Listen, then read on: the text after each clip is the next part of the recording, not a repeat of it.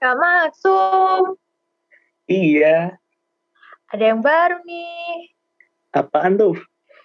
Ini nih, event Loyalism L K T I untuk para generasi milenial yang suka overthinking di malam hari. Nah, hmm. buat kalian yang gabut malam hari suka overthinking, lebih baik kalian ikut lomba ini, Loyalism L K T I, yang diadakan di I T Telkom Surabaya. L K T I Loyalism, yang bikin ide-ide gitu kah? Iya, betul banget tuh Kak Maksum. Ide-ide yang bermacam-macam. Tetapi di sini ada subtema sendiri, yaitu ada okay. maritim, transportasi, logistik, fintech dan ekonomi digital, A I dan big data, dan energi terbarukan. Nah, untuk rewards-nya sendiri nih teman-teman, ada total hadiah sampai sepuluh juta rupiah, dan uh, menarik. Sertifikat, dan tentunya untuk dua puluh artikel terbaik akan dipublikasikan di h t t p s jurnal dot i t telkom s b dot a c dot i d slash l k t i. Syaratnya apa aja nih kalau pengen ikutan? Nah, untuk persyaratannya, di sini ada mahasiswa D tiga, D empat, atau S satu seluruh Indonesia. Setiap tim beranggotakan dua sampai tiga orang, dan setiap anggota boleh berasal dari program studi yang sama maupun berbeda, tetapi harus dari institusi yang sama. Dan okay. syarat terakhir, yang pastinya karya harus bersifat orisinil. Oke, okay. biayanya nih? Gimana nih Kak kalau biayanya? Nah, kalau biayanya tentu aja jangan khawatir. Uh, untuk abstrak gratis nih teman-teman, tetapi full paper dikenakan biaya sebesar tujuh puluh lima ribu rupiah. Tetapi untuk mahasiswa internal I T Telkom Surabaya, jangan khawatir nih, akan ada gratis biaya pendaftaran untuk kalian mahasiswa internal I T Telkom Surabaya. Oke, gratis, mantap sekali nih untuk mahasiswa internal. Untuk jadwal-jadwalnya Kak? Nah, di sini ada timeline. Yang pertama ada pendaftaran dan pengumpulan abstrak gelombang satu yang ada di tanggal dua puluh September hingga sepuluh November dua ribu dua puluh satu. Lalu diikuti sosialisasi L K T I ada di tanggal tiga belas November dua ribu dua puluh satu. Lalu pendaftaran dan pengumpulan abstrak gelombang kedua ada pada tanggal enam belas November hingga sebelas Desember dua ribu dua puluh satu. Setelah itu diikuti pengum- pengumuman lolos abstrak ada di tanggal enam belas Desember dua ribu dua puluh satu. Dilanjutkan dengan pengumpulan full paper di tanggal delapan belas Desember dua ribu dua puluh satu hingga lima belas Januari dua ribu dua puluh dua. Lalu diikuti pengumuman lolos full paper di tanggal dua puluh delapan Januari dua ribu dua puluh dua. Setelah itu ada pengumpulan poster di tanggal satu hingga sembilan Februari dua ribu dua puluh dua. Lalu uh, adanya virtual poster di tanggal dua belas Februari dua ribu dua puluh dua. Lalu ada pengumuman finalis L K T I yang ada di tanggal lima belas Februari dua ribu dua puluh dua. Diikuti dengan pengumpulan video presentasi pada tanggal enam belas hingga dua puluh tiga Februari dua ribu dua puluh dua, dan di hari terakhir ada pengumuman pemenang L K T I yang ada di tanggal dua puluh tujuh Februari dua ribu dua puluh dua. Oke, sepertinya sangat panjang sekali Kak ya rangkaiannya, dari tanggal dua puluh September dua ribu dua puluh satu sampai dua puluh tujuh Februari tahun dua ribu dua puluh dua. Nah, pastinya uh, punya banyak waktu untuk peserta untuk mempersiapkannya akan menjadi yang terbaik di antara yang terbaik nantinya Kak ya. Nah, benar banget nih teman-teman. Kalian harus ikutan daripada nganggur di rumah dan pikiran menjadi kosong, lebih baik diisi dengan mengikuti lomba karya tulis ilmiah Loyalism I T Telkom Surabaya ya.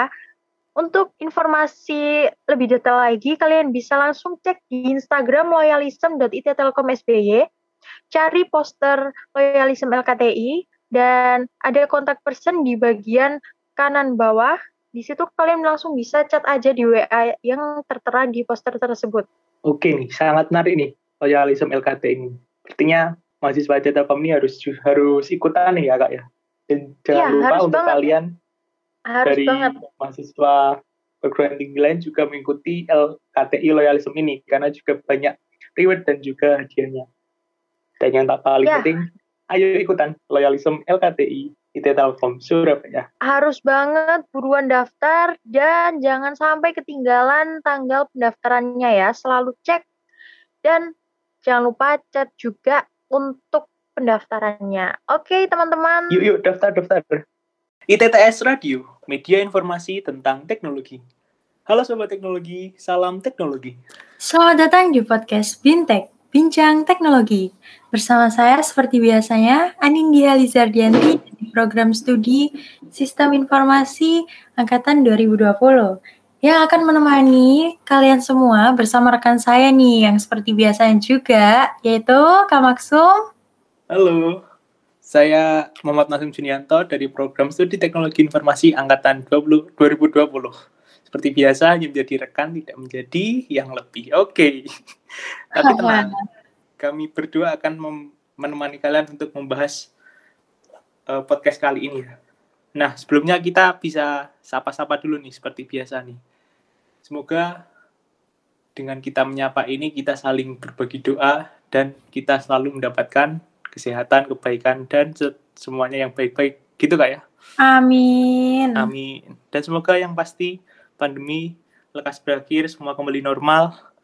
Kita bisa kuliah offline dan bertemu sesama kita gitu Kak ya? Amin, amin ya Rabbal Alamin. Semoga kita lekas bertemu ya Kak Maksum, nggak hanya virtual amin. aja nih. Betul sekali. Oke nih teman-teman, kita lagi ada di podcast Bintech yang episode ke sepuluh bukan? sepuluh, benar. sepuluh tambah ya, satu. Betul banget. sebelas. Nah tentunya ya, di episode kali ini. Ya. Mm-hmm. Oh, sebelas ya. Yeah. Nah tentunya kita di... Oh, Oke. Okay. Nah tentunya ya, kita di episode kali ini nih, nggak kalah asik sama episode-episode sebelumnya. Dan kami usahakan untuk menjadi makin asik nih di episode kali ini ya. Betul sekali. Siap-siap nih ya, uh, para ahli teknologi, para pencari teknologi dengan penyampaian yang sangat menarik ya. Ya, i, oh iya, uh, ini tuh ngomong-ngomong kita mau bahas apa sih Kak Maksum, tema hari ini, pembahasan hari ini? Pembahasan kali ini, karena kita dalam masih kondisi pandemi, di mana pandemi itu berkaitan dengan kesehatan. Nah, kali ini kita akan berbincang-bincang tentang teknologi-teknologi terbaru di bidang kesehatan nih. Pastinya teknologi di bidang kesehatan juga tidak kalah dengan di bidang yang lain, juga sama berkembang. Waduh, gitu, sangat bermanfaat sepertinya ya di kondisi seperti kali ini.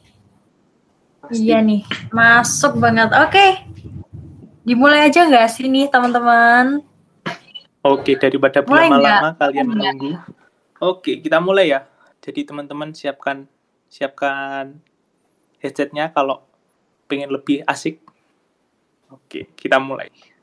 Nah, sebelum kita membahas tentang apa saja nih teknologi di bidang kesehatan, kita masuk dulu ke pengertiannya nih. Apa itu kesehatan?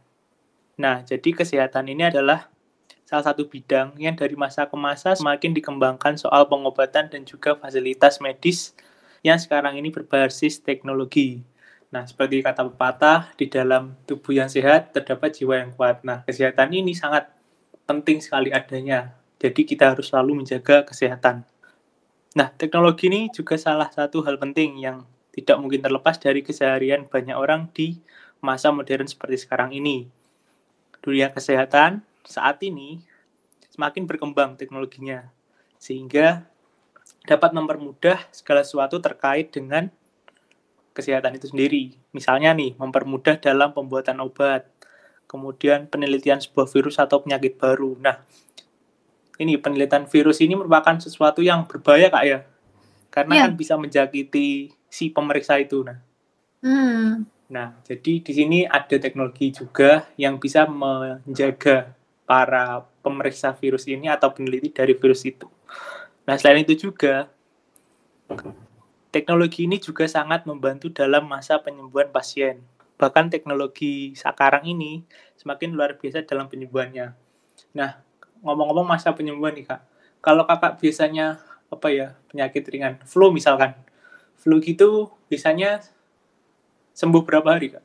Atau berapa berapa hari deh biasanya? Uh, kalau flu sih seminggu sembuh kali ya, kalau diminumin hmm. obat teratur itu. Nggak okay. sampai seminggu sih, bahkan tiga hari kalau obatnya teratur dan makan terus. Yeah. itu pasti udah sembuh tuh. Nah, itu nih. Jadi seperti biasa misalkan seminggu sudah sembuh. Nah, dengan adanya teknologi itu bisa lebih cepat lagi. Bisa misalkan sehari sembuh, sehari udah bisa enakan lagi, udah bisa main bola, main badminton, jalan bareng sama pasangan. Itu kayaknya otot kawat balongusi ya. Oh iya, kayak ini ya, gatot kaca ya. Atau kalau enggak sakitnya cuman pura-pura aja itu. Nah, sakitnya pura-pura biar dijenguk sama si dia tuh. Kalau aku sih kalau sakit pura-pura itu lagi malas sekolah ya. Oh, gitu. Itu kalau di zaman S M A sih, yeah. Kalau di zaman kuliah gini kan udah nggak bisa ya, sakit tetap tetap alfa sih ya kan. Kok tetap alfa? Uh, apalagi kan ini ya uh, kata dengar-dengar dari wali dosenku nih, yeah, kalau kita tuh? sakit waktu kuliah itu tetap ditulis alfa gitu, oh, kecuali gitu. Kalau kita lagi rawat inap gitu mungkin hmm. dimaklumi ya. Nah. Ini info juga ya buat teman-teman. Apalagi camaba nih harusnya juga ngecek-ngecek Spotify kita ya kayak. Iya harus ya, sih. Tahu. Kita juga harus mempromosikan podcast nah. kita ke maba-maba nih. Gimana ini Kak Kafas ini ya? Oh iya Kafas. Siapa Kafas. nih Kafas? Oh iya nih teman-teman. Uh, setelah membahas teknologi terbaru di bidang kesehatan nih, aku cuma mau titip salam di awal di awal ya, ini ya. Kalau kalian itu harus benar-benar menjaga kesehatan kalian dan betul. benar-benar harus seri, uh, mendekatkan diri ke Tuhan ya. Biar dijauhkan betul. dari segala penyakit apapun nih, apalagi di masa pandemi kayak gini ya. Benar sekali. Jadi usahanya fisik ada, usaha spiritual juga ada gitu kan. Betul, betul sekali, kan? Jalur langit dan jalur dunia hmm. ya. Oke, siap. Biar okay. kita selalu dilindungi nih. Oke, okay, Oke, kita lanjut ya Kak ya. Nah, ya. Jadi setelah kita membahas tentang definisi tadi, ada nih beberapa teknologi terbaru yang ada di bidang kesehatan nih. Mungkin aku bahas dulu Kak ya. Ini yang pertama ada teknologi penyambung sel kulit dan tulang. Wow. Nah, kalian keren tuh. Kayak semisal uh, Kak Nindi nih misalkan masak gitu, terus pas motong-motong bawang gitu, jarinya terluka, ke kegores. Pernah gak? Hmm. Enggak. Atau kena silet? Oh, kalau silet pernah sih. Kalau masak, kegores masih belum pernah okay. ya. Soalnya aku sekali. masih belum expert dalam masak. Oh. Oke nih, nah tadi contohnya ketika kena silet. Nah, kalau kita perhatikan ya, misalnya kita kena silet itu kan lukanya terbuka. Nah, setelah kita lihat beberapa saat kemudian dia kan kayak tertutup gitu ya. Nah, itu hmm. kan e, namanya penyambungan selnya kita. Hmm. Nah, itu. Nah, itu kalau di kulit ya. Nah, ya, ini ada teknologi penyambung sel ini di kulit dan juga di tulang. Jadi, ini akan mempercepat penyatuan yang tadi sobek itu. Misalkan nih, ada orang kecelakaan. Orang kecelakaan, kemudian dia patah tulang. Nah, teknologi ini akan mempercepat dia untuk segera mengembalikan penyatuan tulangnya itu lebih cepat. Nah, sebuah penelitian ini dilakukan oleh Ohio University yang menemukan sebuah media pengobatan ini. Nah, jadi sistemnya ini berupa sebuah chip ya, chip khusus yang dia bisa langsung menyambungkan sel-sel kulit dengan tulang untuk menahan sementara.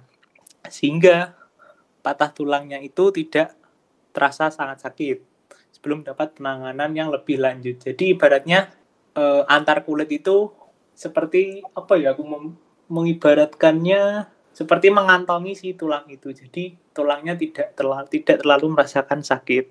Nah, mm-hmm. seperti yeah, itu. Yeah. Chipnya ini besarnya kira-kira sekitar seukuran SIM card ya. SIM card yang normal kita beli itu bukan yang nano. Nano kan kecil. Oh, berarti agak besar juga ya, ya. Lumayan sih. Nah, ini chip ini diprogram khusus agar bisa langsung menyatu dengan sel-sel kulit. Oh. Nah, selain itu, itu kan tadi punyanya Ohio University ya. Nah, Ohio University ini juga memiliki teman kedua yang diberi nama Cargo. Ini berupa sebuah sengatan listrik yang dialirkan dengan arus listrik tertentu sehingga kulit bisa menginstruksikan untuk menutup luka itu tadi. Jadi ketika kita terluka, kita disetrum sama si kargo tadi, maka akan si kargo akan menginstruksikan kulit untuk segera menutup lukanya itu. Seperti semacam rangsangan gitu, rangsangan lebih cepat, sehingga lebih cepat menutup luka, baik luka secara fisik maupun luka secara batin. Oke, aku selalu menebak ini ya. Pasti jatuhnya kayak gini nih, omongan Kak Maksum tuh pasti jatuhnya kayak gitu ya. Selalu bisa ditebak nih. Ya, mantap deh. Pasti kan pendengar yang uh, dengerin dari awal sampai podcast episode kali ini pasti iya, juga aduh pasti bisa mulai hafal nih yang udah iya nih hafal nih ya belum. Pasti nih mungkin nanti kita bakal ada sesi ini ya uh, tebak tebak tebak kata gitu. Kayak tebak kata buat, buat apa ya tebak kata yang ku tadi kalau Kak Masum bilangnya gini maka kalimat berikutnya adalah betul ya bisa sih ya tunggu okay. Itu aja nih tunggu yeah. Kita kalau podcast offline ketemu langsung nah, itu makin betul. Asik ya betul sekali. Nah sebelum itu kita lanjut nih ada teknologi pembakar lemak cocok yang orang-orang dengan overweight seperti aku dan mungkin ada pendengar yang sedikit overweight. Cocok ini dengan aku juga nih. Iya dah. Bukannya kamu sangat normal. Aduh, kalau bagi wanita kan, kalau bagi wanita kan oh, okay, selalu ya gendut ya. Pandangannya beda. Nah, ini bisa jadi solusi ya. Jadi temuan baru di bidang medis ini seperti yang udah aku katakan bakal diprediksi akan sangat membantu dan juga akan sangat menjadi populer nantinya. Nah, teknologi ini cara kerjanya adalah membantu mencairkan lemak yang menumpuk, dinamai dengan microneedle patch dengan teknologi nanopatch. Teknologi ini dibuat oleh para peneliti dari Columbia University Medical Center. Tapi nih, yang perlu diingat tidak semua orang bisa mengaplikasikan teknologi ini. Mereka yang pernah atau sedang mengkonsumsi obat diet, di mana efeknya yang bekerja adalah mengubah lemak coklat menjadi lemak putih harus memiliki jangka waktu tertentu agar efek obat diet itu berkurang. Jadi buat pe- orang yang memakai obat diet akan sedikit berbeda uh, efeknya. Hmm. Cara kerjanya sendiri, dia mengendalikan obat yang telah diinjeksikan pada microneedle ke area-area tertentu yang ditentukan oleh tenaga medis, seperti misalnya hanya di area kulit, dan setelahnya lemak coklat akan mencair secara perlahan ke dalam bentuk partikel nano. Biasanya kalau kalau cowok sih, sing paling susah, yang paling susah hilang lemaknya itu bagian perut sih ya, perut sama pinggang sih, gitu. Jadi bagi cowok-cowok nih sangat cocok nih, kalau yang mau pakai teknologi pembakar lemak ini. Nah, penelitian ini dilakukan dan dipublikasikan di A C S Nano. Pada percobaannya, sebuah tikus percobaan menunjukkan hasil menurunnya dua puluh persen kadar lemak pada tubuh tikus setelah diaplikasikan teknologi microneedle ini sejalan dengan menurunnya kadar glukosa pada darah di tikus percobaan. Nah, jadi otomatis ya, teman-teman. Kalau misalkan lemaknya berkurang, biasanya gula darahnya juga berkurang, dan itu juga akan menjadikan lebih sehat. Hmm, gitu. Tentunya nih. Ngomong-ngomong tentang tadi, di awal Kak Maksum bilang teknologi ini bakal populer ya? Iya. Tapi kalau menurutku nih ya, hmm? ini bakal populer untuk kalangan atas nih. Ya, kemungkinan. Itu aja harganya nggak murah ya. Namanya teknologi pasti ada. Ada harga, ada barang. Jadi, betul ya. Jadi kita harus bekerja keras. Aku kayak aku kayak menebak kata-kata Kak Nindi. Harus bekerja keras, punya uang banyak, beli betul. Semuanya sendiri. Gitu apa di podcast lalu ya kita iya, di, podcast di podcast kemarin ini minggu lalu hmm. kita bahas tentang ini. Kalau membahas teknologi itu selalu rasanya ingin mencoba tapi Kak betul, kayak nggak ada duitnya gitu. Nah, makanya. Aduh. Jadi pingin kayak Raya nih, gimana ya tipsnya? Menikahin kakek? Nah, bisa. Kalau nggak sih? Menikahin pengusaha. eh, jangan nikah, teman-teman. Astaga. Menikahin pengusaha, pengusahanya aku kan cocok. Okay. Aduh, aduh. Lanjut dulu. Berat nih. Nindi, ini selanjutnya ada di aku ya?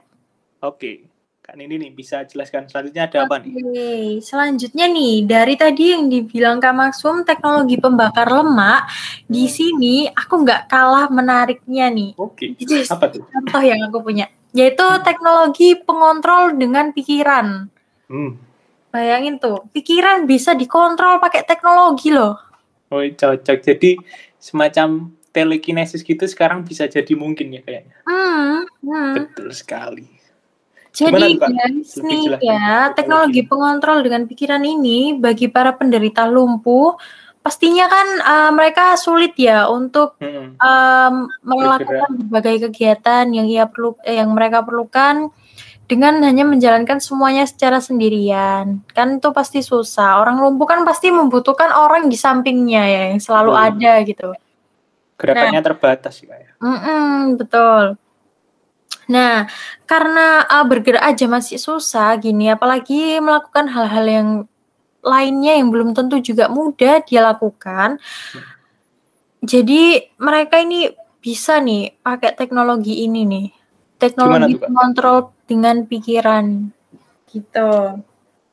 Oke, kayak yang ini ya Kak, kayak yang di film-film nah, science fiction betul gitu, banget, fantasi betul gitu ya. Betul banget tuh Kak Maksum. Iya nih, di film yang bergenre sci-fi atau bergenre fantasi nih.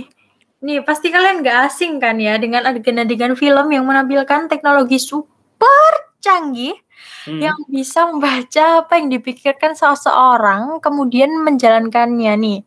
Kayak pembahasan kita minggu lalu ya kan Kak Maksum? Eh, yang mana tuh? Ah, yang ini nih, kan? yang aku yang... bilang aku hmm. sebenarnya ada sih ide-ide kayak pengen gini, pengen gini. Oh, cuma iya. menjalankannya aja itu yang nggak bisa itu ya. Nah, yang buat penasaran, yang penasaran bisa cek ya episode. Iya, betul banget. Cek ya di episode sebelumnya. Nah, ini nih. Jadi uh, seseorang hanya mengandalkan kemampuan pikirannya seperti halnya sebuah kemampuan untuk bertelepati. Nah, itu tadi hmm. ya. Pastinya ini kalau ada bakal mudah banget nih. Misal kayak kita yeah, yeah. lagi online gini, misalkan ketika di depan laptop, terus tiba-tiba baterai laptop habis, tinggal ngelirik ke cas-casan, lalu cas-casannya mendekati kita sendiri. Oh, itu malah kayak ilmu hitam. Kayak malah ilmu hitam itu Kak Maksum. Maksudnya itu bukan kayak gitu ya. Iya, aku, aku terlalu terlalu apa yang ada di sekitar aja sih. Soal makannya jadi gitu. Oke, mungkin bisa lebih yang bermanfaat. Ya. Kayaknya Maksudnya butuh membantu nggak hal-hal yang absurd absurd absurd absurd. aduh, aduh. Oke lah, langsung masuk aja ke selanjutnya nih ya. Yaitu ada pen pendeteksi kanker. Aduh, gila kan? Semakin maju aja nih. Iya, kanker kan ya ini ya penyakit yang termasuk berbahaya kan ya, kan cancer. Oh, iya. Nah, pasti kan, kalau ada pendeteksinya ya. Lebih dini kan lebih bagus. Gimana tuh Kak penjelasannya hmm. tuh? Jadi gini nih teman-teman, karena kanker ini uh, sampai saat ini masih menjadi sebuah penyakit berat yang sangat ditakuti banyak orang, termasuk kita ya. Mm-hmm. Ya. Ya gimana nggak takut sih, dari biaya perawatan dan obat-obatan aja nggak murah harganya ya kan Kak Maksum? Yeah. Dan kebanyakan orang itu menjadi se- sebuah tambahan beban hidup. Nah itu tadi tuh teman-teman. Apalagi kesehatan kanker ini adalah ya. rezeki ya. Apalagi kanker ini kadang kan tidak tidak selalu kalau operasi sekali sekali operasi sembuh ya. Kadang bisa tumbuh lagi gitu ya. Bahkan bisa setahun menjalankan pengobatan hmm. tuh bisa loh. Lebih dari nah. setahun bahkan ada tuh. Jadi nah, makanya teman-teman, kalau kita punya sehat itu harus disyukurin. Karena betul. sehat, karena rezeki itu nggak hanya dari materi, dap- tapi kesehatan itu yang paling utama. Cocok, aku pada muka. Kalau kita punya uang banyak, tapi kita sakit-sakitan, uangnya akan habis dibuat berobat, tuh, teman-teman. Betul sekali. Nah, hmm. kayak teman-teman yang saat ini, alhamdulillah uh, kita bersyukur nah, sama-sama akhirnya, masih gitu bisa, ya. masih bisa menghirup oksigen dengan baik, masih bisa hmm, berjalan. Harus bersyukur kita, harus bersyukur banget. Betul sekali. Karena uh, rezeki yang paling utama, yang paling mewah itu adalah kesehatan, teman-teman. Betul. Dengan okay. sehat kita bisa melakukan sesuatu yang baik gitu ya. Mm. Oke, okay. mm. ini semi teknologi, semi Islami. Hmm, lanjut iya. deh. Semi dakwah ya. Hmm. nah. Tapi ini nggak maksud lanjut hmm. ya. Iya. Yeah. Nah, ini nih. Tapi uh, di usia-usia seperti kita, sekarang itu nggak usah takut lagi loh Kak Maksum. Hmm. Karena ya ini tadi ada pen pendeteksi kanker yang bisa mendeteksi uh, di usia muda, di usia kita segini, di usia dua puluhan. Usia-usia kita. Eh, usia-usia Kak Maksum usia berapa sih ngomong-ngomong? Kan orang produktif lupa sama kesehatan. Aku tebak aja, tebak iya. aja. Aku terlihat tua aku, jangan deh. Nanti tidak jadi sama yang muda. dua puluh lima ya? Yo, enggak lah. Maksud dua puluh lima. dua puluh delapan. Bercanda. Maksud dua puluh lima. dua puluh delapan lah aku. Enggak. Loh, aku pikir malah udah punya anak satu. tiga puluhan. Ngawur. Ngawur. Enggak ya, ya bercanda ya teman-teman. Uak-uak. Terus umur berapa tuh Kak Maksum? Aku belum pernah tahu umurmu loh. Aku dua puluh. dua puluh. dua puluh. Ya, dua puluh. Berarti kelahiran tahun dua ribu satu ya? Ya, betul sekali. Ayo, kalau aku berapa? Ayo, coba tebak. sembilan belas lah. Salah dong. Aku masih delapan belas, oh, delapan belas teman-teman. Ya. Enggak, aku tadi belum selesai ngomong sembilan belas dikurang satu. Oh gitu. Nah, gitu. Bisa okay. aja emang Kak Maksum selalu bisa menggombal ke Anindia ya. Iya, gombal tok tapi. Oh, yang nggak okay bisa apa tuh? Huh?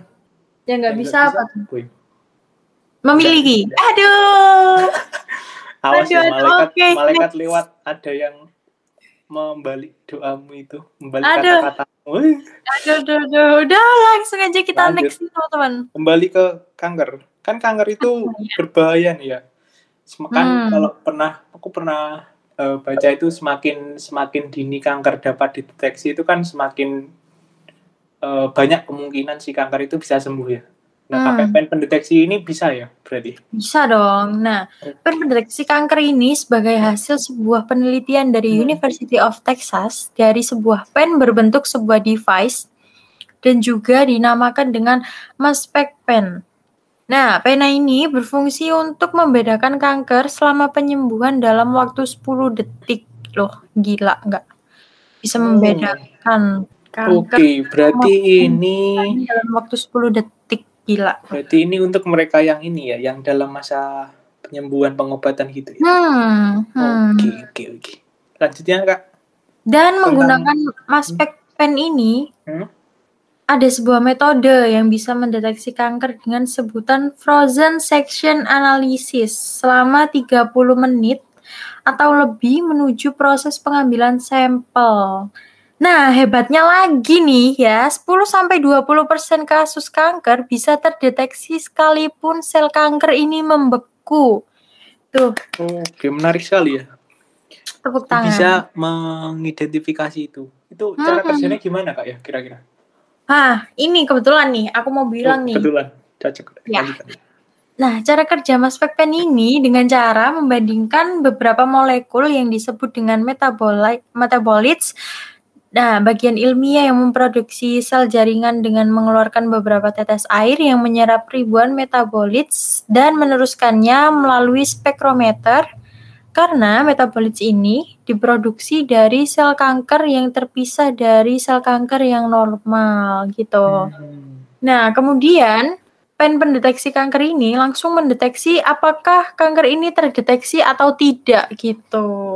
Dan sebuah studi nih juga menganalisa bahwa jaringan yang diambil dari dua ratus lima puluh tiga pasien kanker uh, rencananya ini akan digunakan di masa mendatang dalam operasi pembedahan, Kak Maksum. Oke, oke. Sangat menginspirasi dan sangat membantu sekali ya nih terkait iya, deteksi kanker nih. Pastinya tapi dengan ini gimana Kak? Aku agak-agag rumit gitu ya rumit sama teknologi. teknologinya ini. Mungkin cuman uh, anak-anak I P A dan kedokteran nah, nih paham nih. Kalau kita betul bagian sekali. Komputer cuma. Nah, kita bagian programming si alatnya. Iya ya. Kita bagian uh, bikin alatnya aja deh. Nah, betul sekali. Bikin alatnya, bikin, bikin sensor-sensor, bikin codingannya, cocok sekali. Cocok nih, apalagi belajar coding di Kak Maksum. Aduh. Amin, ditunggu ya. Aku jago coding. Boleh dong, ngajarin dong. Ayo, kapan? Tunggu offline aja. Siap-siap. Biar nyantol gitu ya. Sekalian okay. Belajar bareng. Uhuy. Aku tadi denger nyantol, itu nyantol pelajaran atau nyantol liane? Udah, lanjut, lanjut. Oke, okay, nih. Nih, contoh terakhir nih, teman-teman. Contoh terakhir nih, kayaknya menarik. Ada alat pendeteksi harapan hidup seseorang. Waduh, kayak gimana tuh? Pusing. Harapan hidup. Itu dari... bukan kayak yang filter I G, itu bukan ya? Waduh. Ada filter I G. Iya, ya, iya, betul. itu, itu ramalan sih ya, ramalan. Kayak ramalan. Buat heaven aja sih lah itu. Tapi tuh... bisa jadi kejadian beneran loh Kak Maksum. Bisa ada, ya. Iya kan? Kebetulan sih mungkin itu. dua ribu dua puluh satu aku akan menikah. Eh menikah okay. Beneran. Kalau itu bisanya alam bawah sadar. Kalau aku sih dua ribu dua puluh dua pengin jadi kaya raya. Amin. Amin. Nah gitu. Jadi apa alam bawah sadar kita bisa memacu. Betul. Memacu untuk sesuatu yang positif. Besok aku punya uang banyak. Gitu contoh. Amin ya Allah.